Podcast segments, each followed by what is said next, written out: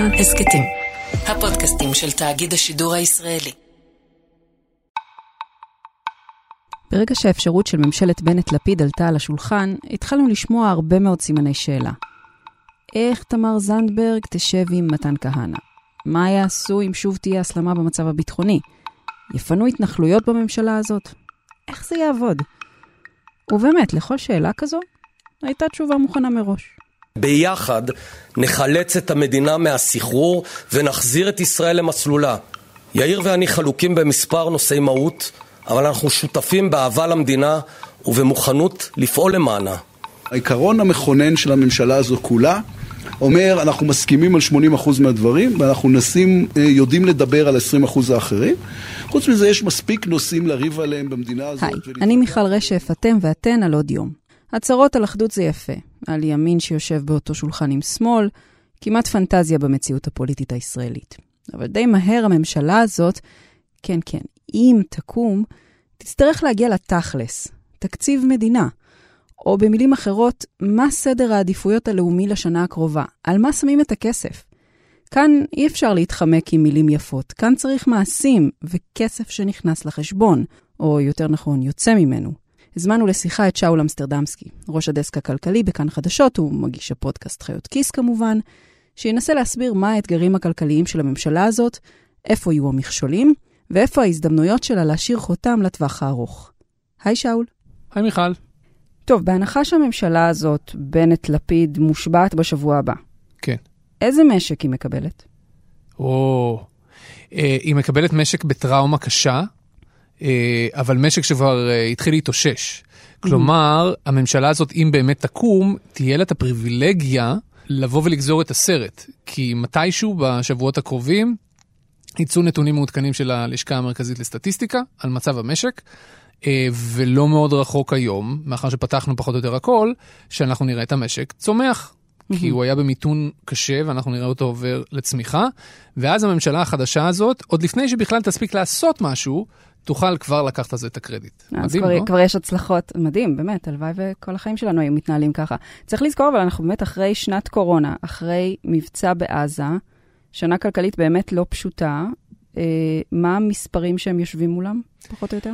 אז הם רואים גירעון מפלצתי של 150 אה, מיליארד שקל, משהו כזה, אבל הגירעון ילך ויפחת בהדרגה, גם אם הממשלה לא תעשה שום דבר, אה, פשוט מפני שהמשק חזר אה, לפעילות, מה שאומר שההכנסות ממיסים עולות, כי המשק פועל, וההוצאות של הממשלה בהדרגה צריכות לרדת, כי אנשים חוזרים מאבטלה לעבודה, צריך לשלם פחות דמי אבטלה וכאלה, ואז אם ההוצאות של הממשלה יורדות והכנסות עולות, אז הגירעון, שזה ההפרש ביניהם, הולך ויורד באופן כמעט אוטומטי מעצמו, עוד לפני שהממשלה עושה משהו. אבל המספר הזה, ה-150 מיליארד הזה, גם כשהוא ילך וירד, הוא עדיין מאוד גדול ומבהיל. Mm-hmm. וגם השנה אנחנו נהיה בגירעון די גדול, זה מצד אחד. והמספר אה, החשוב הנוסף שהממשלה הזו רואה לנגד עיניה זה מספר המובטלים. אה, הוא כבר עומד על באזור ה-8 אחוזים, משהו כזה, אולי אפילו פחות קצת. זה עדיין מאוד גבוה. אנחנו התחלנו את הקורונה, זאת אומרת, לפני הקורונה המשק היה בפחות מ-4 אחוזי אבטלה, כלומר שאנחנו בערך פי שניים מהמצב שבו היינו ערב המגפה, וזה בעיקר, את יודעת, אנשים שגם ככה קשה להם בשוק העבודה באופן כללי. Mm-hmm. מבוגרים, אנשים עם אה, מיומנויות נמוכות לשוק העבודה, גברים חרדים, נשים ערביות, זה פשוט העמיק את הבעיות של כל אחת מהאוכלוסיות האלה.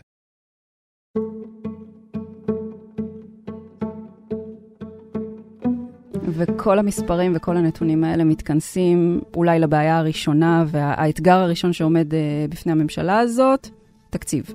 נכון, הממשלה בעצם באמת הדבר הראשון שהיא תצטרך לעשות לפני שהם כולם מתחילים לריב על דת ומדינה וכן שלום ולא שלום וכל הדברים האלה, חייבים לאשר תקציב.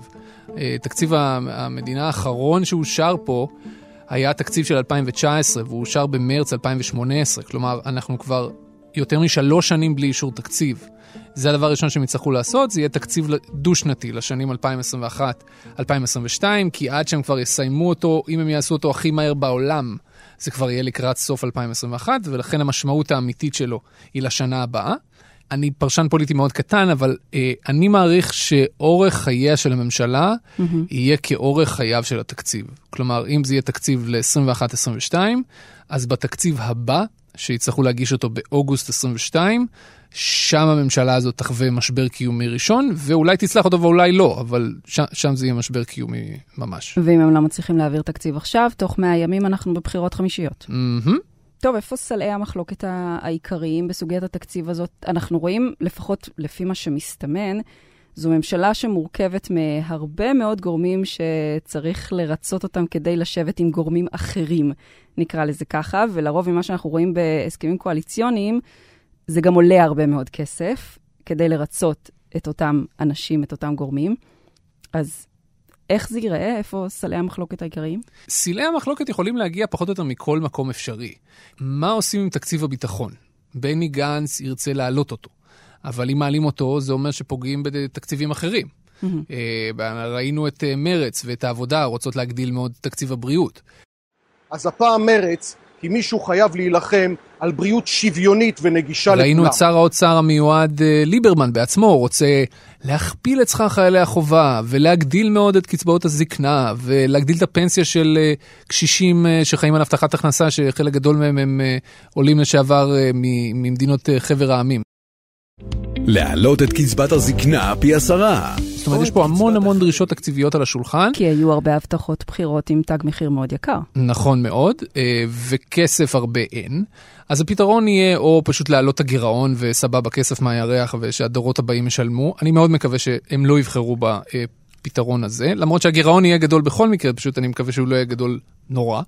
סילי המחלוקת האמיתיים יבואו, את יודעת, כשמישהו יצטרך להחליט, אוקיי, מעלים מיסים או לא מעלים מיסים. אביגדור ליברמן אמר כבר היום שהוא לא רוצה להעלות אה, אה, מיסים. מהצד השני יהיו את מיכאלי והורוביץ וזנדברג שיגידו, כן, צריך להעלות מיסים, כי צריך לממן את כל הדברים האלה. כן, דיברנו כל הזמן על התפיסות המדיניות שלהם ומה הם יעשו במבצע צבאי, ואיך הם אה, ייגשו לתהליך השלום שאולי יקרה ואולי לא יקרה, אבל לא דיברנו בעצם על זה שיש להם תפיסות כלכליות גם מאוד מנוגדות. נכון מאוד, והאמת, עם כל הכבוד לתהליך המדיני ושלום ולא שלום, רוב הזמן מה שמרכיב את החיים שלנו זה כלכלה, זה לא יש תהליך מדיני או אין תהליך מדיני. Mm-hmm. ובניגוד לתהליך המדיני, ששם אפשר לדבר הרבה ולעשות מעט, בכלכלה אשכרה צריך לעשות דברים. זאת אומרת, ממש צריך לקבל החלטה לגבי המיסים, כן, לא, ואם כן, איזה. אה, ושם יהיו, שם זה יהיה מאוד מעניין לראות איך הממשלה הזו מצליחה לעבוד עם עצמה, לא מצליחה לעבוד עם עצמה, כי יש פה ממש חיבורים על-טבעיים. Mm-hmm. חוץ מזה, יש פה משהו מעניין שהם הולכים לעשות. אביגדור ליברמן דרש, וככל שאני מצליח להבין גם קיבל, לא רק את משרד האוצר, אלא גם את רשות ועדת הכספים. Mm-hmm. ולפחות מהבדיקה שלי, הפעם האחרונה שקרה דבר כזה, ששר האוצר ויושב ראש ועדת הכספים היו מאותה מפלגה, זה היה בממשלת רבין, mm-hmm. ב-92. כששר האוצר היה בייגה שוחט ויושב ראש ועדת הכספים היה גדליה גל. חבר מפלגת העבודה. אז הוא בעצם למד מכחלון לקחת אליו את כל הכלים כדי uh, לייצר uh, רפורמות, או... אני חושב שהוא, לא רק שהוא למד מכחלון, הוא מה שנקרא, הוא, הוא משווה ומעלה. כי כחלון mm-hmm. לקח לעצמו את כל הכלים בתחום הדיור, כי זה כן. היה מאוד מאוד חשוב לו. הוא לקח את uh, מינהל התכנון ואת uh, משרד הבינוי והשיכון, נתן לגלנט שהיה במפלגה שלו, ולקח uh, כל מיני דברים כאלה. פה ליברמן ממש רוצה שיהיה לו גם את משרד האוצר וגם את ועדת הכספים, כי הוא יודע שאם הוא שם שם איש מטעמו, איש אמונה, או לא יודע מה, חבר הכנסת עודד פורר, או מי שאת לא רוצה, בסדר? Mm-hmm. שהוא, שהוא יודע לעבוד איתו היטב, זאת אומרת, כשהוא אומר לו הוא עושה, אה, אז במקום לנסוע בכזה כביש דו-נתיבי שמדי פעם יש לו רמזורים, הוא נוסע עכשיו באוטוסטרדה בלתי מוגבלת ויכול להרביץ 200 קמ"ש. למה אני מתכוון? יושב ראש ועדת הכספים, הכוח הכי חזק שיש לו ביד, זה שהוא קובע את סדר היום של ועדת הכספים. Mm-hmm. אם הוא רוצה, הוא מעלה משהו לדיון, אם הוא לא רוצה, הוא לא מעלה משהו לדיון. עכשיו, מה זה המשהו הזה? המשהו הזה זה יכול להיות חוק התקציב. זה יכול להיות חוק ההסדרים שנלווה אליו, שמשרד האוצר מאוד מאוד חשוב. זה יכול להיות כל העברה תקציבית, כל 100 אה, מיליון שצריכים לעבור מפה לשם. יושב ראש ועדת הכספים יכול לתקוע את זה אם בא לו. אז לא רק שהוא יושב על חשבון הבנק, הוא גם יושב עם האצבע על השלטר של חשבון כן, הבנק. כן, בדיוק. הוא גם מחליט אם הכסף יוצא, לא יוצא, עובר, לא עובר, רפורמות כן. קורות, לא קורות. כשהחרדים ישבו שם מסורתית, גפני יושב שם כבר הרבה מאוד שנים, ולפניו גם היו ליצמן ו- וכל מיני חברי כנסת אחרים של, אה, של המפלגות החרדיות, הם ידעו שזה כוח מינוף אדיר שיש להם, כי אם משרד האוצר רוצה לעבוד איתם על רפורמות, אז מדי פעם הוא צריך לשלם כסף, ממש כסף. Mm-hmm. ואילו עכשיו זה לא יקרה. ואם זה, לא, ואם זה אכן יהיה כך, ששני הדברים האלה יהיו בידי מפלגת ישראל ביתנו, בידי אותה מפלגה, זה מאוד מעניין. זה ממש נתיב מהיר להעביר הרבה דברים, אם, את יודעת, אם הקואליציה עצמה מתגייסת. כי אם, אם היא מתגייסת, יש לה רוב בוועדה. הזכרת את, אה, את גפני, זו באמת אה, מסתמנת, שוב, נגיד מסתמנת, כי הכל יכול לקרות כמובן בפוליטיקה שלנו. אה, זאת הולכת להיות ממשלה בלי חרדים. יש פה פוטנציאל לשינויים ארוכי טווח, איך, איך זה ייראה מהבחינה הזאת? תראי, פוטנציאל יש, אבל זה לא קל. שני דברים אני רוצה להגיד על זה. אחד, אם אני צודק והממשלה האורך, אה, אורך החיים שלה יהיה כאורך התקציב, זה אומר שיש לה שנה וקצת, כן? כי באוגוסט הבא צריך להגיש אה, עוד תקציב, ואנחנו כבר ביוני, אז יש לה שנה וקצת בעצם לחיות. זה לא פשוט בממשלה להעביר תהליכים מאוד מאוד גדולים בשנה וקצת. זה לא פשוט להעביר גם תהליכים קטנים בשנה וקצת בממשלה. הממשלה זה גוף שזז לאט, עד שמתחילים כבר נגמר. And yet, אני חושב שאפשר להתחיל לעשות משהו. אני רק מקווה שאם יעשו משהו וכשאני אומר משהו, אני מתכוון להגדיל את תעסוקת הגברים החרדים. זה הדבר הראשון שאנחנו צריכים לעשות. Mm-hmm. ובשביל זה צריך לטפל בחוק הגיוס ולתת כלים מתאימים וחינוך ועוד המון דברים אחרים. אני מקווה שיעשו את זה, אם יעשו את זה, באופן שונה מ-2013. כן, בדיוק, זה כבר משהו שנוסה בעבר, ברית האחים שאנחנו זוכרים mm-hmm. עוד מאז, אה, שניסו ככה ללכת, מצד אחד הלכו בכוח, אבל הרטוריקה הייתה, אנחנו כל הזמן בשותפות, אנחנו כל הזמן מנסים, זה לא באמת עבד. זה לא באמת עבד, בין היתר, כי הצעדים הרבים ששר האוצר יאיר לפיד הביא, כנגד החברה החרדית, קיצוץ כל מיני סוגים של קצבאות ותמיכות ודברים כאלה, אלא היו צעדים שהיה נורא קל לעשות להם undo. ובאמת כשהחרדים חזרו לממשלה ב-2015, תחת אה, שר האוצר משה כחלון, נתניהו חתם איתם על הסכם קואליציוני שהעלות שלו הוערכה על ידי משרד האוצר ביותר מ-8 מיליארד שקלים. הם פשוט עשו undo לכל מה שלפיד עשה.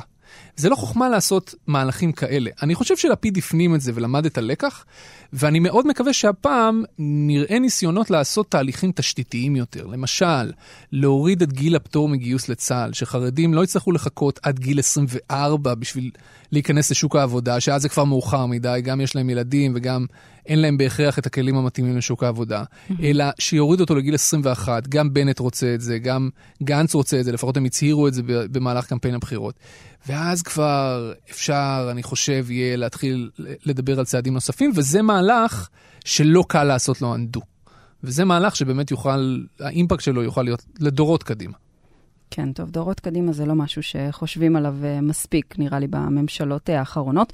בואו נדבר על התקציב שמסורתית הוא תמיד התקציב השני בגודלו, תקן אותי אם אני טועה, תקציב החינוך. אמ, ראינו ששרת החינוך המיועדת היא יפעת שאשא ביטון. מה אנחנו יודעים על המהלכים שהיא רוצה לעשות אה, במשרד הזה? מערכת החינוך שלנו צמאה לשינוי, ואת השינוי הזה יכול לעשות רק מי שבא מתוכה. שמבין את המערכת, שמבין את המורים, את ההוראה, שמבין את התלמידים, שיודע איך הדברים האלה עובדים. במיוחד בעת הזו שמערכת החינוך צריכה כל כך הרבה משאבים. אגב, לא אם להאמין לפחות להבטחות הבחירות של אה, מפלגת תקווה חדשה, ששאשא ביטון היא אה, חברה בה, אמורות להיות רפורמות מרחיקות לכת אה, בחינוך. למשל, הם מדברים על קיצור שבוע הלימודים לחמישה ימים. לא לומדים בימי שישי, ימי שישי זה חוגים למי שרוצה, למי שההורים בעבודה ואין להם מסגרות לילד או משהו כזה, אבל חמישה ימים. הם מדברים למשל על רפורמה בתנאי הקבלה בכלל להוראה, שתואר שני יהיה תנאי חובה. ועוד כל מיני דברים כאלה בשביל להעלות את מעמד המורה ולחזק אותו. הם מדברים שם על התאמת לוח החופשות ללוח החופשות של ההורים, גם זה מהלך גדול. הם מדברים על אוטונומיה במערכת החינוך, שהמנהלות והמנהלים יוכלו לנהל את כוח האדם שלהם ולהחליט מי מלמדים, מתי מלמדים, כמה שאול, מלמדים. שאול, אתה, אתה נשמע ציני, זה נשמע נהדר. לא, אני לא נשמע ציני, האמת היא שאם יש משהו בכל המצעים של כל המפלגות, זה, החלק הזה במצע של תקווה חדשה, אני, אני רק תראי לי איפה לחתום, אני חותם. כן. הבעיה היא כמובן ביישום. ביישום, כן, כן. כמובן. ופה יש מהצד השני ארגוני עובדים מאוד מאוד חזקים, ארגון המורים והסתדרות המורים, אה, ואין דרך להניע מהלכים כאלה בלי עסקת חבילה. עסקת mm-hmm. חבילה, הפירוש שלה זה שיהיו תוספות שכר למורים, שזה אגב משהו שתקווה חדשה הבטיחו בכל מקרה, בעיקר למורים הצעירים, כי יש פער בין המורים הצעירים לוותיקים, זה בעיקר מורות, לא יודע למה אומרים מורים. מצד אחד תוספות שכר, מצד שני שינויים ורפורמות במערכת. שוב, אי אפשר לעשות הכל, בטח לא בשנה, אבל יש פה הזדמנות. יש פה הזדמנות כי יש פה באמת מפלגה ששמה את זה בראש סדר היום שלה, ואני מאוד מקווה שהיא תוציא את זה לפועל. אני חושבת שאם הייתה שנה אי פעם בהיסטוריה שבה ראינו את הכוח של ארגוני המורים והרגשנו אותו טוב טוב על בשרנו, היא השנה החולפת, וצריך לומר שגם מי שמיועד להיות ראש הממשלה היה שר חינוך ולא הצליח לעשות את זה. נכון, הוא לא הצליח, אבל היה עוד משהו שקרה השנה הזאת. כן, ראינו את הכוח של ארגוני המורים, זה נכון, אבל כל ההורים מאוד חוו את מערכת החינוך. לא הייתה דרך לא לראות מה הילדים שלך לומדים בבתי הספר, כי זה היה בבית. בית הספר עבר הביתה. ואני חושב שיותר מאי פעם, ההורים בישראל חוו על בשרם עד כמה יש צורך ברפורמות עמוקות מאוד במערכת החינוך. אז אם, אם אי פעם הייתה איזושהי הזדמנות היסטורית, זה עכשיו. עוד אה, אתגרים אה, שעומדים בפני הממשלה הזאת? תראי, יש עוד המון דברים שצריך לעשות, צריך להשקיע בתשתיות, צריך לקרב את החברה הערבית לחברה הכללית, אה, שזה משהו שלפחות חלק אחד של הממשלה מאוד היה רוצה לעשות, החלק השמאלי לא מאוד בטוח לגבי החלק הימני, אבל שוב, זה משהו שאם אנחנו נעשה את ההשקעה הזאת, אנחנו נצא מאוד מאוד נשכרים, גם מבחינה חברתית, גם מבחינה כלכלית. אה, צריך להחליט מה מדיניות התעסוקה. אה, של ממשלת ישראל, איך מסיימים את הדבר הזה שנקרא חל"ת ולא מעריכים אותו, איך עוזרים לכל אותן אוכלוסיות, כל אותם מובטלים חדשים ש, שהתווספו במהלך הקורונה ולא יחזרו לאיזשהו מקום עבודה. שוב, זה בעיקר מבוגרים ואנשים שמלכתחילה היה להם קשה בשוק העבודה, איך משלבים אותם? יש פה, יש פה אתגרים לא פשוטים בכלל. צריך לומר שלכל אלו יש uh, פתרון קסם, שאפילו במידה מסוימת אנחנו רואים אותו קצת קורה עכשיו עם הממשל החדש בארצות הברית. אפשר להגדיל את הגירעון, מה רע? תראי, לאמריקאים יש משהו שלנו אין. להם יש את המכונה שמדפיסה דולרים. Mm-hmm. אם היה לנו את המכונה הזאת, אז זה היה נורא קל להדפיס דולרים, אבל אין לנו. בעיה. אז אנחנו כל הזמן צריכים לשים את עצמנו ביחס למדינות אחרות. זה לא שאין לנו, אה, את יודעת, איזשהו מרווח ביטחון, אנחנו יכולים להשקיע עכשיו מיליארדים בתשתיות ובכל מיני תשתיות אנושיות בשביל להגדיל צמיחה וכולי, אבל אנחנו לא יכולים להדפיס כסף אה, מהירח עד, עד בלי גבול, כי זה פשוט יגדיל מאוד את האינפלציה באיזשהו שלב. כולנו כבר מתחילים להרגיש את העליות מחירים האלה. ו... ויש לזה חסם סופי, זה פשוט לא, לא פטנט שעובד לנצח.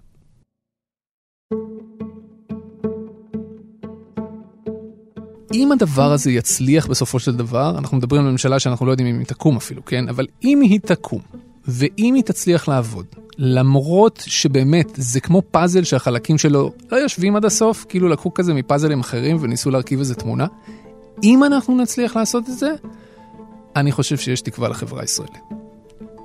שאול אמסטרדמסקי, תודה רבה. תודה, מיכל.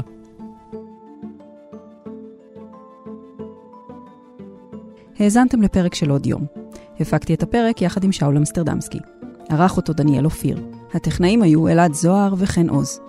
אם אהבתם את הפרק או יש לכם הערות על מה שאמרנו, אתם מוזמנים ומוזמנות לכתוב בקבוצת הפודקאסטים שלנו כאן הסכתים. תוכלו לכתוב גם בדף של כאן חדשות בפייסבוק או בחשבון שלי עם מיכל רשף בפייסבוק או בטוויטר. ואם תשתפו את הפרק עם עוד אנשים, זה בכלל יהיה נפלא. הסכתים נוספים מבית כאן חדשות תוכלו למצוא באפליקציית הפודקאסטים האהובה עליכם, באתר שלנו, בספוטיפיי, וגם ביישומון הרכב החדש שלנו. אני מיכל רשף. נשתמע.